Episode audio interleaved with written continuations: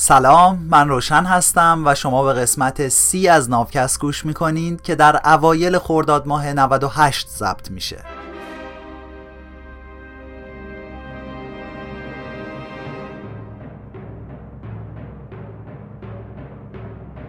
تو ناوکست من در حال ترجمه و تعریف کتاب سیپینز نوشته یووال هراری هستم. امید ناوکست اینه که تعصب و خودبرتربینی از اطرافمون دور بشه و جاش رو به برابری بده. ما هنوز تو فصل 3 از کتاب هستیم. تو قسمت قبل از ادیان ابتدایی شروع کردیم و به چند خداپرستی رسیدیم. تو این قسمت از شرک شروع میکنیم تا به یکتاپرستی برسیم. این قسمت فایده های شرک و الحاد. اکثر مردم جهان غرب به مدت 2000 سال با یکتاپرستی شستشوی مغزی داده شدند و به چشم الحاد احمقانه و شرک از روی نادانی به چند خداپرستی نگاه می‌کنند. البته این کلیشه منصفانه نیست. برای اینکه بتونیم منطق ذاتی چند خداپرستی رو بفهمیم، باید اول ایده اصلی رو که پشتبند اعتقاد به ایزدان متعدد خابیده رو بگیریم. لزوماً چند خداپرستی وجود یه نیروی یا قانون واحدی که در حال اداره کل کائنات هست رو رد نمی‌کنه. اکثر ادیان چند خدا باور و حتی آیین‌های آنیمیست وجود همچین نیروی برتری که پشت همه خدایان، شیاطین و صخره‌های مقدس هست رو قبول داشتن. زئوس، هرا، آپولو و بقیه همکاراشون تو آیین چند خداپرستی سنتی یونان مشمول یه قادر مطلق تمام عیار بودن. به انگلیسی بهش میگن فیت یا به یونانی آنانکگی، مویرا، و ما بهش سرنوشت، قضا و قدر و قسمت میگیم. خدایان نوردیک یا همون خدایان اقوام ژرمن شمال اروپا هم محتوم به نابودی و اسیر سرنوشتی بودند که به شکل یه سیل بزرگ به نام راگناراک جهان و همه خدایان رو نابود میکنه و از نو میسازه. داخل پرانتز به نظر میاد واژه قسمت که ریشه عربی داره و مردم ترکیه هم بهش میگن کیسمت وارد زبونای اروپایی شده و با همون معنی استفاده میشه. انگلیسی زبونا بهش میگن کیزمت. در مورد اساطیر یونان هم خیلی خلاصه بگم، اعتقاد بر این بوده که ایزد بانوان و ایزدان نخستین از خلأ عظیمی که قبل از آفرینش گیتی بود متولد شدن که بهش میگن کیاس یا خاوس. از مهمتریناشون گایا تجسم زمین، تارتاروس تجسم ژرفنا و مغاک، اروس تجسم عشق و خواستن، اربوس تجسم تاریکی، همرا تجسم روز، نیکس تجسم شب، آیثر تجسم روشنایی و هوای بالادست و اورانوس هم تجسم آسمان بود. زمین و آسمان یعنی گایا و اورانوس، تیتانها یا ایزدان رد دوم و سایکلوپس ها یا غول‌های تک چشم رو به دنیا آوردن. کرونوس و رئا که از تیتان‌ها بودن، زئوس، پوسایدون، هیدیز، هیتیا، هرا و دمتر رو به دنیا آوردن. همین خدایان نسل سوم بودن که بساط تیتان‌ها رو جمع کردن. همه اینا و بیشتر از اینا رو میتونین توی پادکست فارسی دیگه به نام پادکست ساگا بشنوین که داستان‌های اساطیری رو برامون تعریف میکنه. پرانتز بسته. تو غرب آفریقا مردم یوروبا هم طبق مذهب چند خداپرستیشون معتقدن که یه خدای برتر به نام اولودوماره یا اولورون همه خداهاشون رو خلق کرده و همیشه تابع اون قادر متعال هستن. باز توی پرانتز، بیشتر مردم قوم یارابا یا یوروبا امروز تو کشور نیجریه زندگی میکنن و بعضیشون هم به اسلام و مسیحیت هم رو آوردن. پرانتز بسته. آتمن تو آیین چند خداپرستی هندو به عنوان یه برهان واحد تعداد بیشماری از خدایان، ارواح، مردم و جهانهای بیولوژیکی و فیزیکی رو کنترل میکنه. آتمن، عنصر وجودی و ضمیر کل جهان هستی، افراد و پدیده‌های طبیعیه. چند خداپرستی میگه این قادر متعال که داره همه دنیا رو میگردونه هیچ منفعت یا تعصبی نسبت به این دنیا نداره. واسه همینم خودشو درگیر آرزوها و غم و نگرانی روزمره آدما نمی‌کنه. این درونبینی اساسی همون چیزیه که چند خداپرستی رو از یکتاپرستی جدا می‌کنه. از دید این قادر متعال معنی نداره کسی بیاد ازش طلب پیروزی، تندرستی یا بارندگی بکنه، چون برای این خدا فرقی نمیکنه که کدوم پادشاهی برنده یا بازنده باشه، کدوم شهر رونق بگیره یا کساد بشه و کسی شفا پیدا کنه یا اینکه بمیره.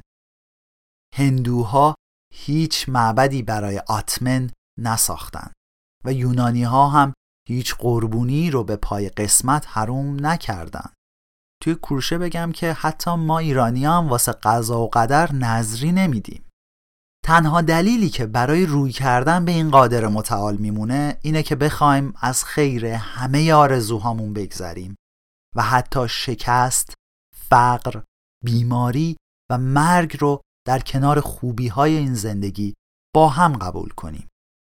رو همین حساب بعضی از پیروان آیین هندو زندگیشون رو وقف این میکنن که با آتمن یکی بشن و به مکاشفه یا اشراق برسن. ما این آدم ها رو با اسم سادو یا سانیاسی میشناسیم. توی پرانتز اگه سری اوشو از پادکست چنل بی رو شنیده باشین با سانیاسی ها آشنایین. تو فارسی فکر کنم به این افراد میگیم مرتاز، یعنی کسایی که ریاضت و سختی میکشن. البته ما تو اهل تصوف هم ریاضت طلبی داریم. طبق فلسفه آیین هندو زندگی 4 مرحله داره که سانیاسا مرحله آخر ماجراست.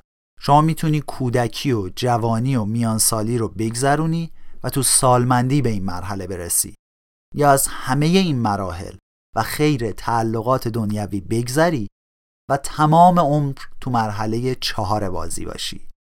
پرانتز بسته.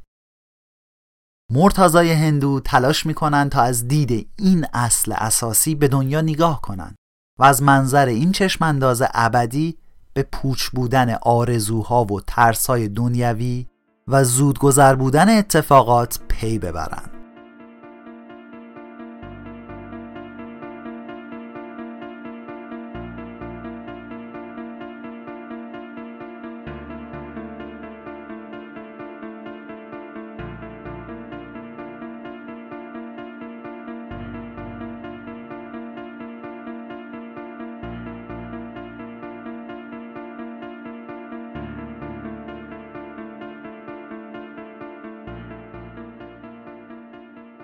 ولی خب بیشتر پیروان آیین هندو مرتاز نیستن. اونا تا خرخره تو منجلاب دلواپسی‌های دنیوی فرو رفتن و اونجا آتمن به دردشون نمیخوره.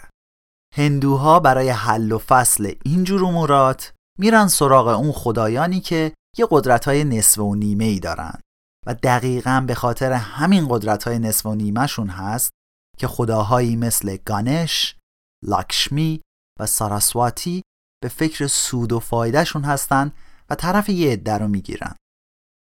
پرانتز باز، این 3 خدایی که اسمشون اومد از مهمترین خدایان هندو هستن. گانش که 1000 اسم دیگه هم داره بین همه فرقه های آیین هندو، بودا و جین طرفدار داره. تصویرشو تو خیلی از کشورهای جنوب و جنوب شرق آسیا میشه دید. خیلی هم تابلوه. با اون سر فیلش راحت میشه تشخیصش داد. گانش مشهور به از بین بردن موانع و مشکلات. اینکه ما هم تو فارسی میگیم این دیگه کار حضرت فیله، احتمالاً میخوایم به گانش توسل کنیم. گانش یه ماجرای معجزه نوشیدن شیر داره که BBC هم داستانشو گزارش کرده. ماجرا از این قراره که ظاهراً 21 سپتامبر سال 1995 و بعدتر 20 و 21 آگوست سال 2006 شایع شد که پیکره های گانش و بعضی خدایان دیگه نظریهای شیر رو قبول می‌کردن و می‌نوشیدن.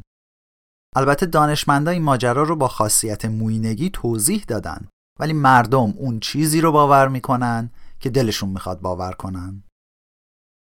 راستی طبق مطالعات حوزه ادیان هندو، ظهور این خدا به سده دوم از عصر حاضر میرسه.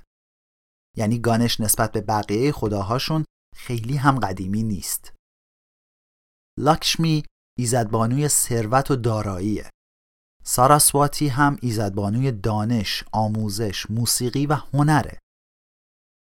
یه سگانه‌ای هم بین لاکشمی، ساراسواتی و مادر حضرت فیل یعنی پارواتی هست که بهشون میگن تریدوی. اینا همسرای تریدوا هستن. تریدوا هم سگانه مردانه برهمای خالق، ویشنوی نگهدارنده و شیوای نابودگر هستن. پرانتز بسته. آدما میتونستن برن سراغ اینجور قادرین نیمه متعال، باهاشون معامله و رو کمک اونا برای پیروزی توی جنگ یا به دست آوردن سلامتیشون حساب کنن. خب وقتی شما راه میافتی قدرت تمام عیار یه منشأ متعال رو بین یه عالمه نیروی خردریز تخص میکنی، دست آخر چاره‌ای جز داشتن چند تا خدا نداری و این میشه تعدد خدایان. فایده بینش چند خدا پرستی اینه که باعث بالا رفتن بردباری اعتقادی میشه. چند خدا پرستا از یه طرف به یه وجود برتر که هیچ علاقه‌ای به قدرت نداره و از طرف دیگه هم به کلی نیروی نصف نیمه و جانبدار اعتقاد دارن. پس طرفدارای یکی از این خداها خیلی راحت وجود و تأثیر خداهای دیگر رو قبول میکنن. چند خدا پرستی ذاتاً روشن فکره و کم پیش اومده که به خاطر شرک یا ارتداد مزاحم کسی بشه. حتی وقتی که چند خدا پرستا امپراتوری های بزرگی رو تسخیر میکردن هم هیچ تلاشی برای تغییر دین مردم تحت سلطهشون انجام نمیدادن.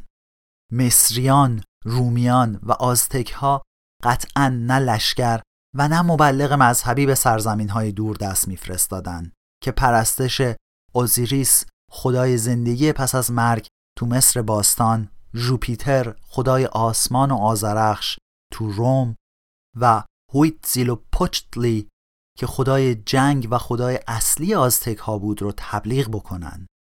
لازم نبود تا مردم تابع آداب و رسوم خدایان خودشون رو کنار بذارن. فقط ازشون انتظار میرفت که به خدایان و مناسک مذهبی این امپراتوری احترام بذارن. چون مشروعیت امپراتوری ها از خدایان و آداب و رسوم خودشون میومد.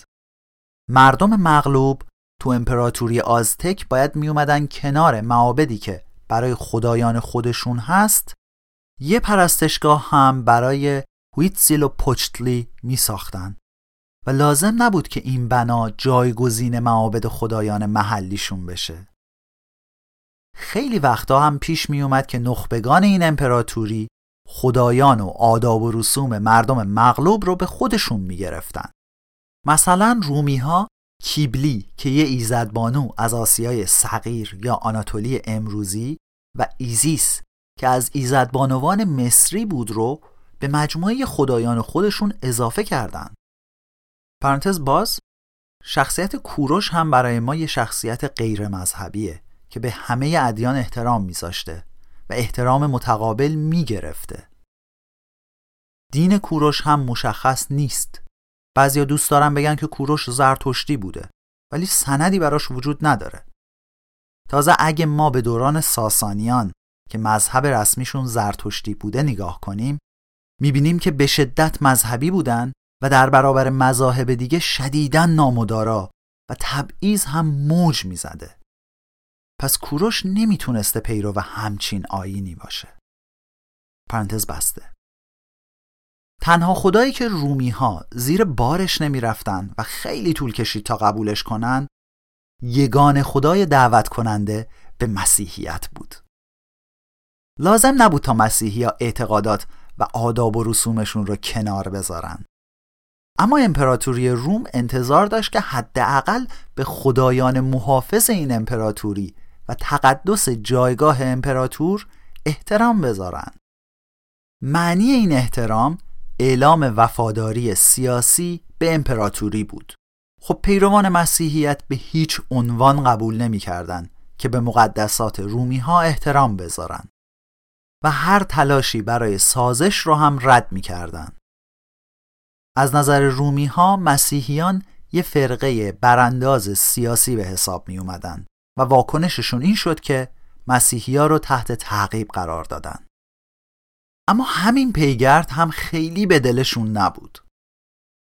تو کل 300 سالی که از به صلیب کشیده شدن مسیح تا مسیحی شدن امپراتور کنستانتین طول کشید، امپراتورای چند خداپرست رومی همش 4 بار مسیحی‌ها را تحت پیگرد عمومی قرار دادن. حاکما و دولت‌های محلی هم برای خودشون یه سری جریانات خشن ضد مسیحی را مینداختن.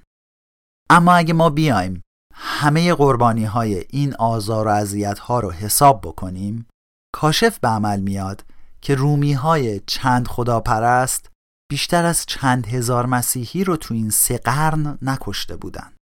عوضش تو 1500 سال بعدی تعداد مسیحیایی که به دست خود مسیحی‌ها سلاخی شدن به میلیون‌ها نفر میرسه. اونم فقط به این بهونه که دارن از یه خوانش کمی متفاوت از این دین محبت و شفقت دفاع میکنن.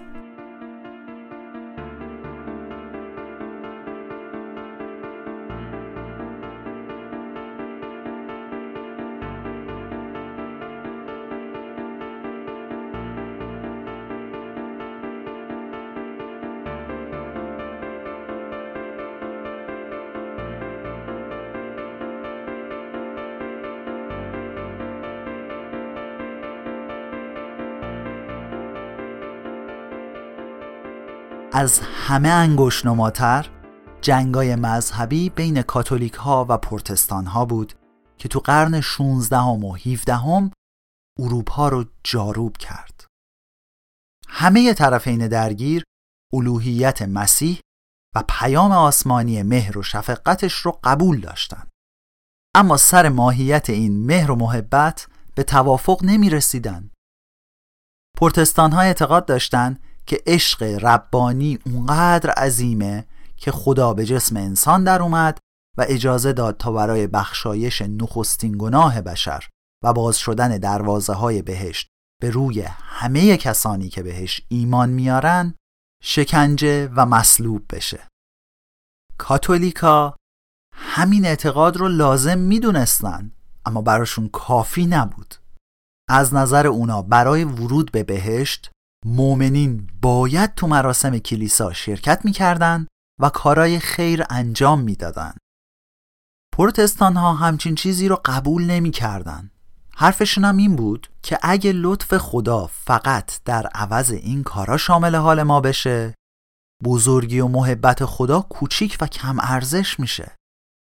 کسی که فکر کنه رفتنش به بهشت بستگی به کارهای خوب خودش داره، اهمیت شخصیشو بالا برده و این یعنی مصائب مسیح روی صلیب و عشق خدا به انسان کافی نیست. همین اختلافای مذهبی اونقدر به خشونت کشیده شدن که کاتولیکا و پروتستان‌ها تو قرن 16 و 17 صدها هزار نفر از همدیگر رو کشتن. فرانسوی‌های کاتولیکی که اهمیت اعمال خوب براشون مهمتر بود، روز 23 آگوست 1572 به اجتماعات فرانسوی‌های پروتستانی که رو عشق خدا به بشر تأکید داشتند حمله کردند.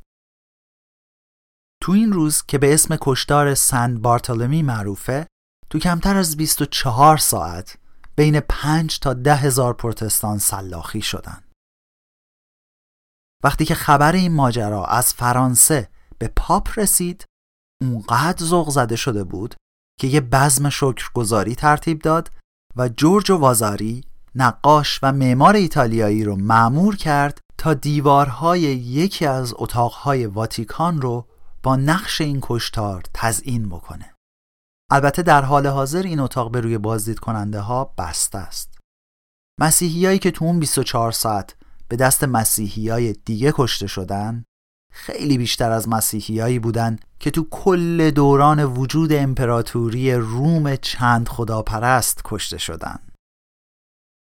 پیروان چند خداپرستی به مرور زمان اونقدر شیفته ولی نعمت مخصوصشون می شدن که از درون بینی اساسی چند خداپرستی فاصله می گرفتن. یواش یواش دیگه فکر می کردن که خدای اونا تنها خدای موجوده و در واقع قادر متعال کل جهان هستی همین خداست. همزمان هم فکر می کردن که این خدا طرف می گیره و سود و فایده داره. پس قضیه رو اینجوری می دیدن که میشه با این خدا معامله کرد. همین شد که ادیان یکتاپرست به دنیا اومدن و پیروانشون از این قادر متعال بر کل جهان هستی میخواستن تا در بهبود بیماری ها، برنده شدن بلیت بخت آزمایی و پیروزی توی جنگ بهشون کمک کنه. اولین مذهب یکتاپرستی که ما میشناسیم حدود سال 1356 قبل از عصر حاضر تو مصر ظهور کرد. این وقتی بود که فرعون آخناتون، یکی از خدایان رده پایین مصر به نام آتن یا آتون رو به عنوان قادر متعال و حاکم بر کل گیتی معرفی کرد. آخناتون تلاش کرد تا جلوی پرستش همه خدایان دیگر رو بگیره و با نهادینه کردن پرستش آتون این دین رو تبدیل به مذهب رسمی مصر کرد. اما این انقلاب مذهبی به جایی نرسید، چون بعد از مرگ این فرعون مردم پرستش آتون رو کنار گذاشتن و سراغ همون مجموعه خدایان قبلی رفتن. پرانتز باز، اسم این فرعون تو 5 سال اول حکومتش آمنحتپ 4 بوده، یعنی پای یه خدای دیگه به نام آمون وسط بوده. ماجرای این فرعون تو داستان سینوه هم تعریف شده. این فرعون اسمشو عوض میکنه و پیرو آتون میشه. آتون تقریباً یه ماهیت دیگه‌ای از را، خدای باستانی خورشید تو مصر بوده. حتی اسم پسرشو میذاره توتنخاتون. کلاً اهمیت خورشید تو ادیان و زبان ما به قدری زیاده که وقتی وارد موضوع میشی سرگیجه میگیری و جای بحثش شاید تو همون ناوکست باشه. یه توضیح دیگه این که پسر همین فرعون که اسمش توتنخاتون بود وقتی به پادشاهی میرسه، چون مردم ناراضی بودن اسمشو تغییر میده به توتنخامون و خدایان قبلی رو برمیگردونه. پرانتز بسته. با اینکه اینور و اونور ادیان یکتاپرستی دیگه‌ای هم از دل چند خداپرستی متولد شدن، اما تو حاشیه موندن. بیشتر به خاطر اینکه حتی نتونستن با پیام جهانی خودشون کنار بیان. مثلا دین یهود میگه که این قادر متعال بر هستی هم طرف میگیره هم منافع داره. فقط مسئله اینه که علاقه اصلی این خدا به مردم بسیار کم جمعیت یهودی و سرزمین مبهم و نامفهومی به نام اسرائیل بود. یهودیت چیز زیادی برای عرضه به آدمیان دیگه نداشت و تو بیشتر دوران حیاتش یه آیین تبلیغی نشد. میشه به این مرحله یکتاپرستی محلی گفت. موفقیت اصلی برای یکتاپرستی با ظهور مسیحیت پیش اومد. این آیین از اول به صورت یه فرقه محرمانه یهودی شروع به کار کرد و تلاششون این بود تا یهودیای دیگر رو مجاب کنن که عیسی ناصری همون مسیح موعود تو آیین یهودیته که همه منتظر ظهورش بودن. اما پولس یا سنت پول که یکی از اولین رهبران این فرقه بود دلیل و برهان آورد که اگه این قادر متعال بر هستی جانبداری میکنه و علایق خودشو داره و اگه خودشو به دردسر این انداخته که به جسم انسان در بیاد تا برای رستگاری بشر روی صلیب بمیره، خب چرا ما داریم این ماجرا رو فقط برای یهودی‌ها تعریف میکنیم این خبر باید به گوش همه برسه. پس واجب شد تا کلام مهربانی یا همون پیام آسمانی عیسی به همه دنیا برسه. منطق پولس تو ذهن مسیحیان نشست و اونا شروع کردن به ترتیب دادن فعالیت‌های تبلیغی گسترده تا این پیغام رو به گوش همه انسان‌ها برسونن. و تو یکی از پیچ و خمای عجیب تاریخ، این فرقه مرموز یهودی امپراتوری عظیم روم رو تسخیر کرد. توی پرانتز، نویسنده اینجا از مسیحیت به عنوان آیین یکتاپرستی اسم برده که خیلی هم اشتباه نیست، چون این فرقه از اول یه دین مجزا نبوده و حتی همین الان هم نصفی از کتاب مقدسش از همون یهودیت اومده و عیسی خودش پیامبر تشریعی نبوده و ظاهراً هدفش تبلیغ آیین واقعی یهود بوده. پس این آیین یکتاپرستی بود و خب بعداً با ترکیب خدایان روم و خدایان محلی دیگه و اعتقادات این فرقه به خصوص، اساس مسیحیتی که امروز ما میشناسیم، به خصوص مذهب کاتولیک، به وجود اومد. این شامل پروتستان ها نمیشه. در واقع شاید این سن پول بود که مسیحیت امروزی رو به وجود آورد و براش کتاب نوشت. حدود 300 سال بعد از مرگ عیسی ناصری، زمانی که امپراتور روم کنستانتین هم مسیحی شده بود، یه مشکلی به وجود اومد که مردم نمیدونستن این خدای مسیحی یا کیه یا چیه. همون زمانا بود که یه مجلسی جمع شد و تصویب کردن که مسیح خداست و تثلیث به وجود اومد. البته امروز تعریف سگانگی خدا برای مسیحیان اینه که پدر، پسر و روح القدس جدا جدا خدا نیستن، هر سه با هم میشن یه خدا. پس یکتاپرستیه. اما شریعت یهود به قدر این موضوع رو قبول نداره که یهودی‌ها شرعاً اجازه ورود به کلیساها رو ندارن. یعنی فقهای یهود سگانگی مسیحیت رو شرک میدونن. صلیب رو بت فرض میکنن و حتی نگاه کردن و تمجید از معماری کلیساها رو جایز نمیدونن. و باز جالبترش اینه که شریعت یهود به پیروانش اجازه ورود و عبادت تو مساجد رو میده و مطلقاً مشکلی نداره، چون هر دو آیین خدای نادیده رو میپرستن. البته اسلام و یهودیت شباهت‌های بسیار زیادی به هم دارن و خب ناسلامتی با هم پسرعمو هن. پرانتز بسته.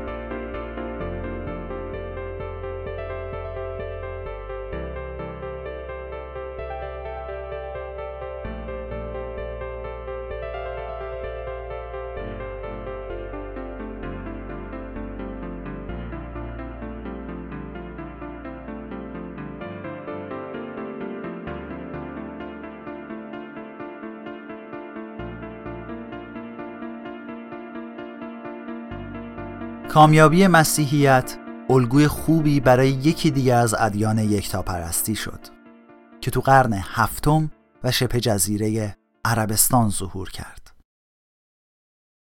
اسلام هم مثل مسیحیت کارشو توی گوشه دورافتاده ای از دنیا به عنوان یه فرقه کوچیک شروع کرد و توی شگفتی تاریخی عجیبتر و فرستر از مسیحیت تونست از صحرای عربستان بزنه بیرون و امپراتوری پهناوری که از اقیانوس اطلس تا هند کشیده میشد رو بسازه. ایده یکتاپرستی از اون لحظه به بعد یه نقش محوری تو تاریخ دنیا به عهده گرفت. یکتاپرستا خیلی متعصب‌تر از چند خداپرستا بودن و خیلی بیشتر از اونا هم تبلیغ می‌کردن. اگه یه دینی مشروعیت بقیه اعتقادات رو بپذیره، معنیش اینه که یا خدای اون دین قادر متعال بر کل هستی نیست، یا اینکه این خدا فقط یه بخشی از حقیقت هستی رو از اون خدای اصلی گرفته.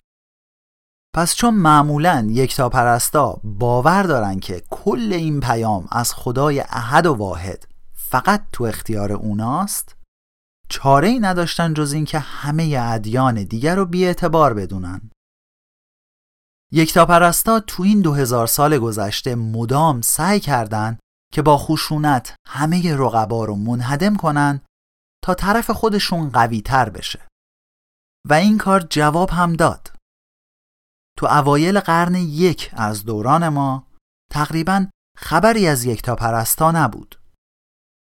حدود 500 سال بعد امپراتوری روم که از بزرگترین امپراتوری های جهان بود یه سازمان سیاسی مسیحی شده بود و تبلیغاتچیاش تو تکاپوی پخش مسیحیت به بقیه نقاط اروپا، آسیا و آفریقا بودن. به اواخر هزاره اول که میرسیم بیشتر مردم اروپا، غرب آسیا و شمال آفریقا یکتاپرست شدند و از اقیانوس اطلس تا رشته کوه‌های هیمالیا امپراتوری‌ها مدعی بودند که زیر فرمان خدای بزرگ و یکتا قرار دارند. اوایل قرن 16 یکتاپرستی بیشتر آفریقا و آسیا رو فرا میگیره و بازوهاشو به سمت جنوب آفریقا، آمریکا و اقیانوسیه دراز میکنه. این روزا بیشتر مردمی که خارج از شرق آسیا زندگی میکنن طرفدار یکی از این ادیان یکتاپرست هستند و نظام سیاسی جهان رو پایه‌های یکتاپرستی بنا شده. ولی خب همون جوری که آنیمیسم یا جاندارپنداری عناصر تو وجود چند خداپرستی زنده موند، چند خداپرستی هم تو وجود یکتاپرستی به حیاتش ادامه داد. فرض اینه که وقتی یه نفر باور کنه که اون قادر متعال جهان هستی طرف میگیره و سود و فایده خودشو داره، دیگه دلیلی نداره که بره قدرت‌های خورده‌ریزو بپرسته. خب وقتی در اتاق رئیس جمهور بازه، کی میاد دیگه بره سراغ یکی از کارمندای رده پایین؟ در واقع الهیات یکتاپرستی ترجیح میده تا وجود همه خدایان بجز خدای متعال رو رد بکنه و رو سر هر کسی هم که جرأت پرستش اونا رو کرد آتش دوزخ رو بریزه. ولی همیشه یه شکاف بزرگ بین واقعیت‌های تاریخی و نظریه‌های خداشناسی وجود داشته. هضم کامل ایده یکتاپرستی برای اغلب مردم خیلی سخت بود. این مردم به همون تقسیمات ما و اونا ادامه دادن و این قادر متعال رو برای رفع و رجوع روزمرگی هاشون خیلی دور و غریبه دیدن. این ادیان یکتاپرست خدایان دیگر رو با سر و صدا و های و هوی از در بیرون انداختن، بعد دوباره یواشکی از پنجره آوردنشون تو. مثلا مسیحیت یه زیارتگاه برای قدیس‌های مختلف ساخت که فرقه هاشون تفاوت زیادی با خدایان ادیان چند خداپرست نداشت.